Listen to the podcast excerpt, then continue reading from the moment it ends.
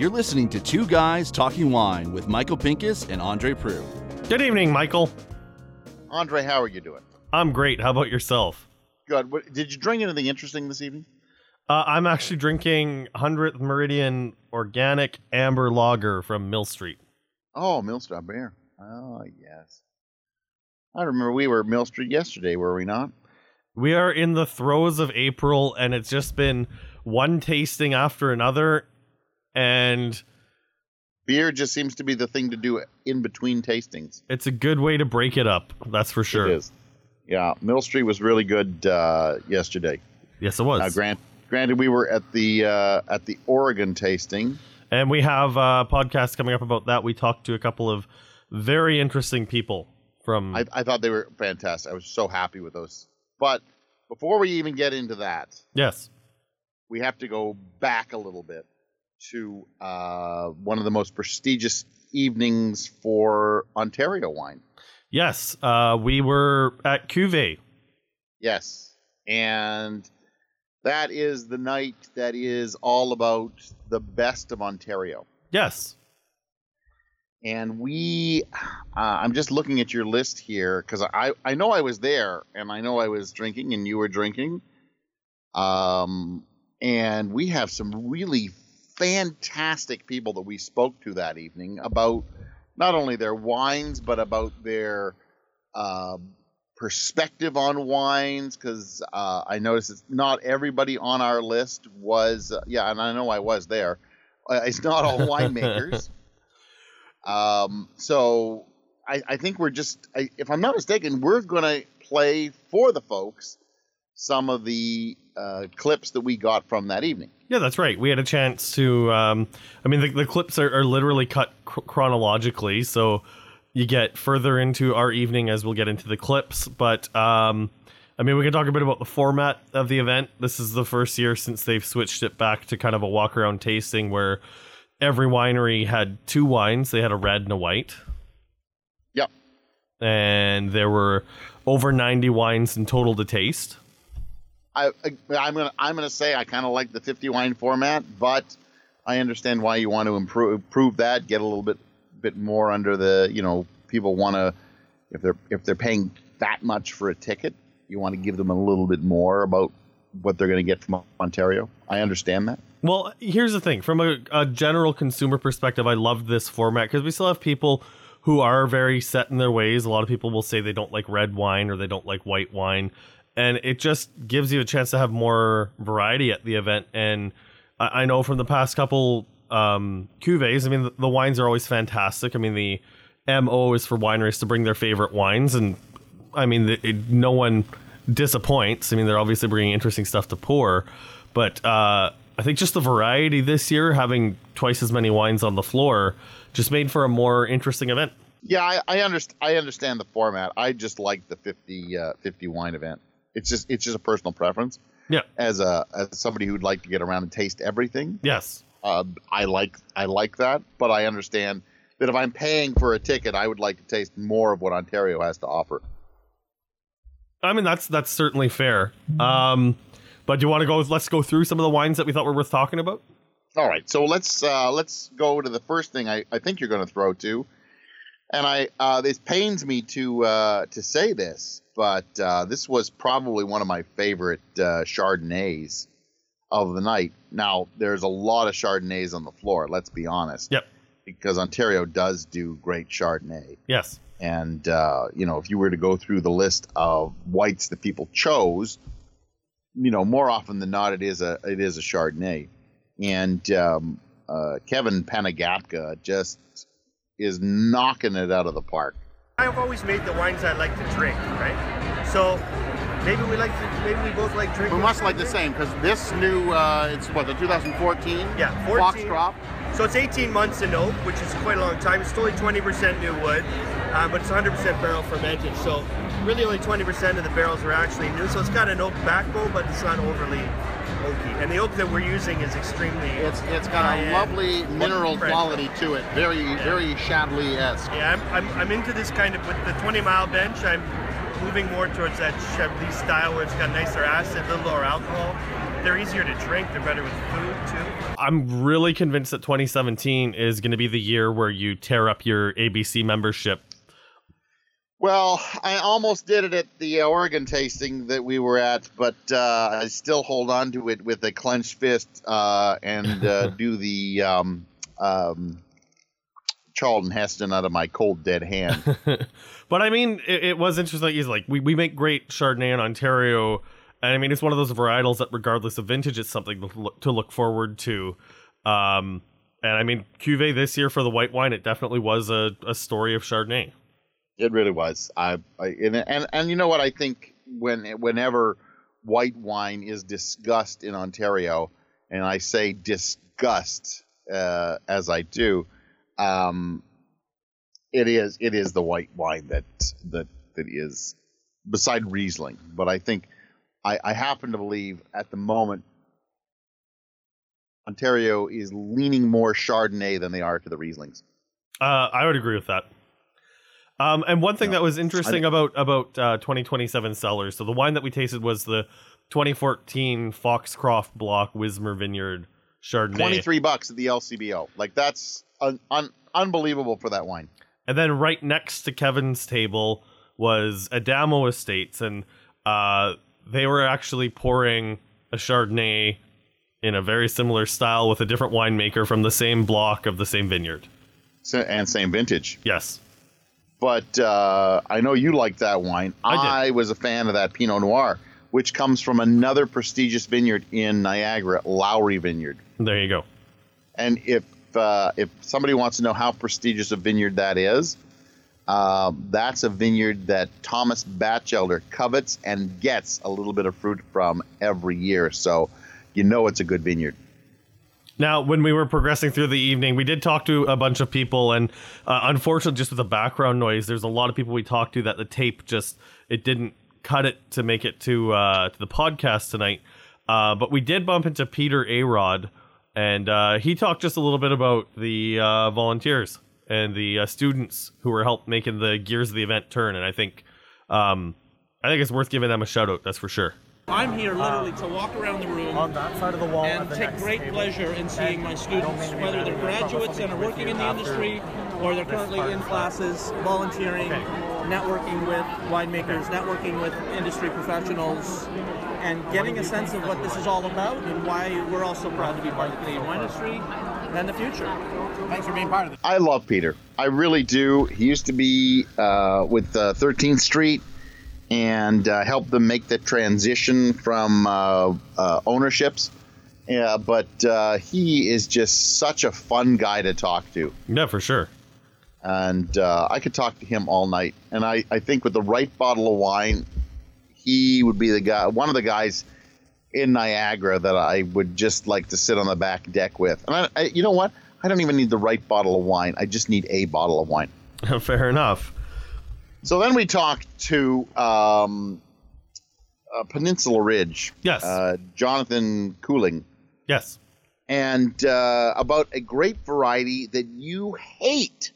I do, but with parentheses around it. Like there's a few producers who seem to kill it every year. They just do a great job. The fruit ripens, and by some miracle, Peninsula Ridge every year makes perfectly ripe, very easy drinking uh, Merlot. I would agree with that wholeheartedly. I am a big fan of, of their Merlot, and so let uh, let's let Jonathan talk about that. For us, uh, it has a lot to do with the vineyard. We, we believed in it from the start. So we planted that vineyard in 1999. Uh, the site seems to agree with it very much. Uh, the aspect, it gets a lot of sun, it's got a nice aspect, but the vines struggle. We don't crop it high ever. So in warmer vintages, it's more of a dense, packed, uh, long-lasting kind of a beast of a wine, or a little more of a beast of a wine. In, in the lighter vintages with, with a little less sun, it tends to be a little more field berry, kind of a more drinkable, approachable style. Um, and you're, you're, right about that. It doesn't tend to age quite as well in less warm vintages, but when it's when it's warm and dry, um, we're two and a half, three times an acre. Now, I don't know if you agreed with me on one wine. We did skip one wine uh, before we talked to, to Jonathan. Is we bumped into Steve Byfield of uh, yes. of Nyarai. Wait, is that how you say it? I, I, Nyarai, Nyarai Cellars. You've got it. Yes. And uh, the 2015 Viognier that he was pouring. I mean, it's just really good. And it's kind of nice to see this this varietal because you don't see it very often on its own in Niagara.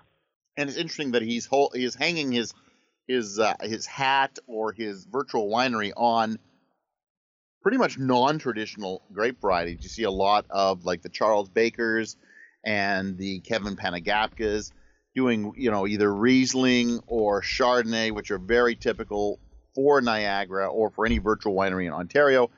And Steve has decided Sauvignon Blanc and Viognier are his two white uh, mainstays, and it's so interesting to see somebody else with a different perspective on those white varieties. For sure, absolutely for sure. Um, I'm trying to figure out how to segue to the next person that we've uh, we spoke with. You know what? There is no segue because you can't really go from talking about. Well, no, you. I guess you can. Talking about great wine and guys then who review it and have been doing it for so long. The next two that we kind of we literally bumped into them and I goaded them into talking to us on tape. And you can really hear that uh, Michael Vaughn, uh, probably one of the more outspoken wine writers of his time, Oh, and Tony Aspler, one Yes. of the who's kidding anything anyone. He is the godfather of Ontario wine writing. Uh, we got them together. They are working together these days, and we got them to talk about the high price of scoring. I think you know what I'm talking about. Hi, I'm Tony Aspler. I'm Harry Belafonte. That is really Harry Belafonte. I Yeah. am not lying. Michael Vaughn is actually dressed as Harry Belafonte this evening. My, my disguise hasn't convinced anyone, No, unfortunately. but you look great anyway. Thank you, sweetheart. You gentlemen are working on a project together. Would you like to mention what it is? Yes, well, we are tasting together to uh, ensure that people get some good tasting notes, right, Mike? And, uh, We're, we're, we're, we're trying to bring uh, a degree of sanity back to the uh, scores that we see every day. Because we don't necessarily think that, you know, the $11 wines are deserving of the 94, 95 points that they get every day in the newspaper. So we're trying to really bring everything down to earth. I think what we have is an overinflated wine scoring market. it was interesting uh, getting them off the cuff talking about that because it has been a little bit of a buzz that these two are working together, and I'm really looking forward to seeing if there's going to be a more formal announcement for when things come together. But I definitely think that uh, I'm going to put this clip in a separate folder, and you and I will revisit this at a later date. Um, because I know if a lot of people read both your website, uh, Michael Pinkus, winereview.com, and my website, andrewinereview.ca, um, our scores don't always match up. But uh, I know for myself, I'm not afraid to put put this out there. But you've uh, you've you've given me some constructive advice on a couple of scores when I get really excited about something, and you're like, "Are you are you really sure about that? You sure?" and uh, and and and Vaughn and Aspler are really really passionate about bringing scores down to earth. Uh, I think there's just out there, and I'm not going to say where, but it's east of Toronto, near Montreal. There seems to be a lot of high scoring going on over there. There's something in the water. Michael, Michael, gotta put the chain back on. Let's save that for another podcast. Oh, all right. Okay. Um, uh, speaking of who's who, uh, I mean, if Tony Aspler is the godfather for Ontario wine writing, um, I know she's not a writer, but we did bump into someone who uh, is on her way to pretty much rock star status in terms of uh, wine tasting in the province right now. You must be talking about Emily Pearce. Absolutely. And uh, Emily recently won an award, and she's going to tell us what she won. I just won the Best Ontario Sommelier competition uh, and the Best Taster, the Lifford Best Taster in Ontario. And she's done more than just win that competition. She also got a new pin for her lapel. It looked very good on her, I'd have to say. I've just passed my Court of Master Sommeliers Advanced, uh, so that was last week. Now, it, it was really fun talking to Emily because I do find uh, it interesting to get a perspective from someone who has just gone through an ordeal to get the advanced Somm pin to find out what they liked. And uh, one of her favorite wines was actually something that was I think we can both agree the wine of the night, the one that was on everybody's lips, and that was the sparkling rosé from Fielding. That was such an outstanding wine. Uh, I, the moment I spoke to her and she said that's the wine that she was really jazzed about, I went right over to that table. Yep, and uh, we were not disappointed. Not in the least. And uh, speaking of sparkling wine, um, I know this is burying the lead, but we had a chance to bump into Shari uh, Mogk-Edwards uh, from Oh, the that was- I don't know what you've cut it down to because you are the editor here, but we tried to get her to go on the record with a few things. And uh, in typical LCBO fashion, she was very. Um, what's the word I'm looking for, Andre? Uh, she was very uh, diplomatic. She stuck to the script. She knew she knew what she could and couldn't say. And I, I don't know, Michael. Maybe it's your reputation that she wasn't very forthcoming with some details. Maybe she wanted to say a lot of things. Maybe she wanted to say that the LCBO doesn't recognize Ontario wines as much as they should. Maybe she wanted to tell us that the LCBO should be more helpful to the Ontario wine industry. Maybe she wanted to say, Hey, Michael, that, uh, Michael, Michael. I don't know if you remember this part of the conversation, but she did actually say something that you and I were both excited about. And that was when we were talking about what to expect from the LCBO and what they're going to carry from Ontario. And uh, she said that coming in the future, we should be expecting more sparkling wines. oh, well, then let her say it. I think sparkling wine in general at LCBO is on fire. Oh, I'm so happy to hear you say that. And I and I have to tell you, I know that everybody's been saying this, but I think rosé is a huge opportunity for Ontario dry rosé. Love a good rosé. L- li- listen, I know you and I have both been uh, pretty critical of the LCBO, especially recently with some of the podcasts, the podcasts we've been doing here. But if that's what Shari says is coming to the uh, the LCBO, I know um, proof is in the pudding. Actions speak louder than words. Uh, let's see some more bottles of Ontario sparkling wine on the shelf, and I think that would be a great way to help um, generate some more interest in in Ontario wines. As long as they get away, and and we did this when we talked about uh, Paul Bosc Senior. As long as they get away from the big promotion about ice wine being Ontario's, you know, big thing, which we already know it's it's a passe thing. I hate to say that. I know Donald Ziraldo will be very upset to hear me say that, but ice wine is the passe thing. We know we make great ice wine. It's time to move on. Sparkling wine and anything else that that happens to be, you know, Cabernet Franc, obviously. You know, we already know we make great Riesling. Chardonnay is the next big thing. Pinot is the next big thing. These are things the LC sh- LCBO should be focusing on, not ice wine. Easy there. speech. You're on a bit of a tangerine there. I'm, I'm getting off my soapbox for the moment. But you know, you know what? It actually does create a good segue because you talked about all the great varietals that Ontario does that that aren't Baco. But what was really great was uh, the variety of red wines um, and the variety of vintages. Because I know the past couple cuvées, we've had a lot of wineries pouring Bordeaux varietals from 2012. Um, and really just kind of riding that that hot vintage where I think some of the best red wines of the night were from vintages that I don't think anyone would go out of their way to point out as spectacular from Ontario. I'm gonna I'm gonna work my way up to what my favorite one was, but uh, the 2015 Cattail Creek Small Lot Cabernet Sauvignon was very good.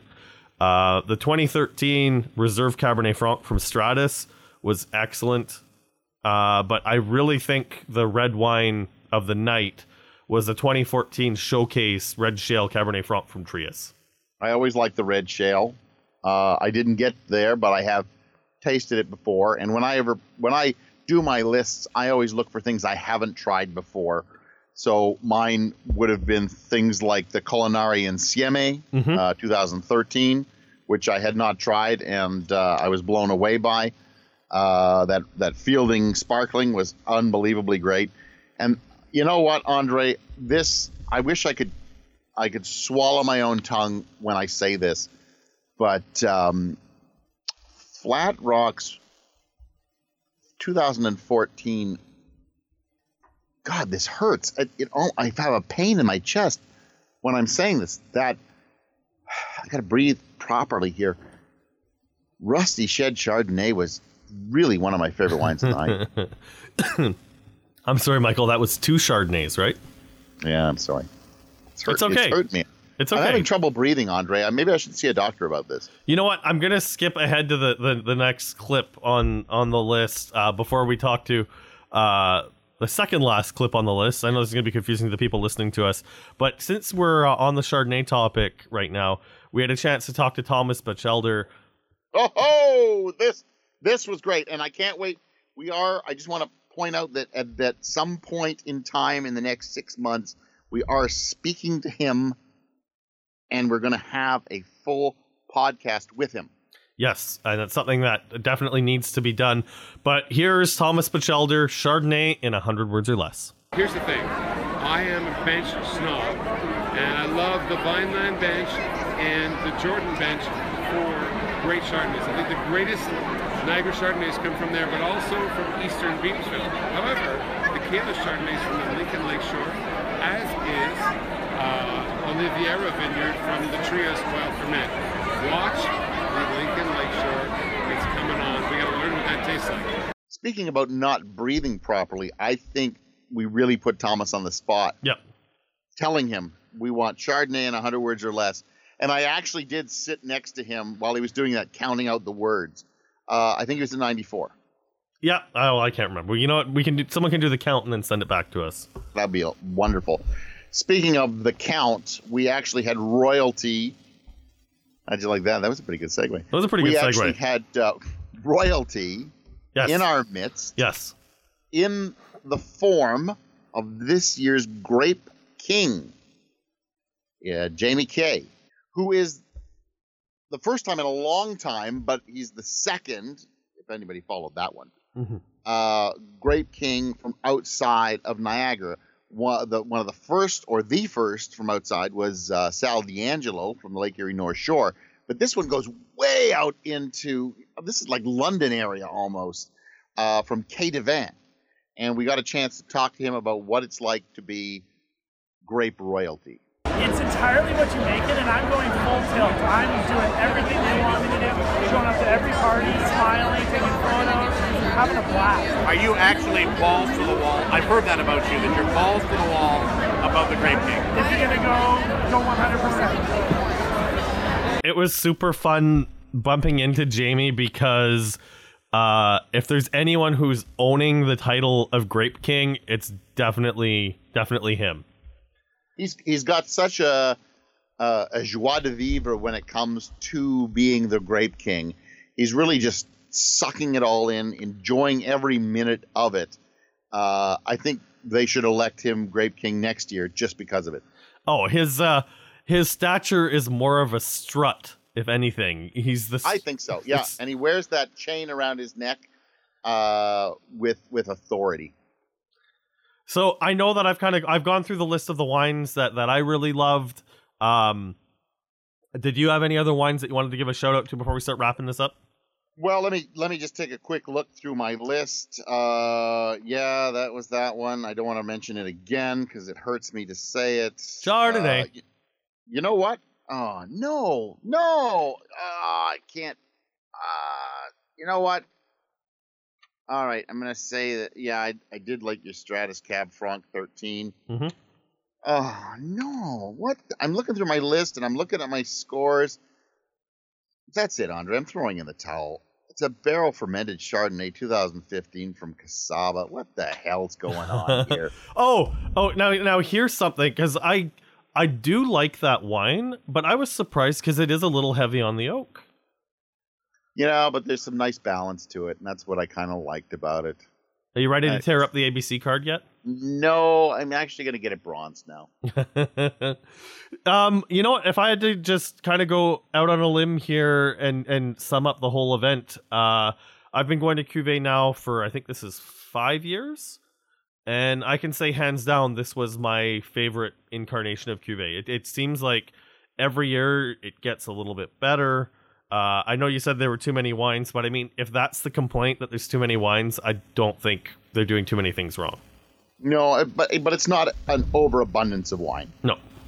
That's what I think. So if you keep it under 100, I think you can get to most of those wines in the you know four hours that that's available to you. Fair enough. I'm, I'm looking forward to next year. I don't know about you. Always, I really like Cuvée. Um, this year I dressed down though. I have to be honest. I wore jeans, wore a jacket and jeans. I felt good about it. I was dressed up well because. Yes, you had your bow tie on, didn't you? Sometimes it's fun to dress up. I I know, but you know, wom- women's underwear is not dressing up, Andre. All right. Well, you can subscribe to this podcast on iTunes, leave a comment, leave a review, leave a rating. Um, I'm Andre Proulx from AndreWineReview.ca. I'm Michael Pincus from MichaelPinkusWineReview.com, and as always, good night. Thanks for listening. Please subscribe to Two Guys Talking Wine on iTunes.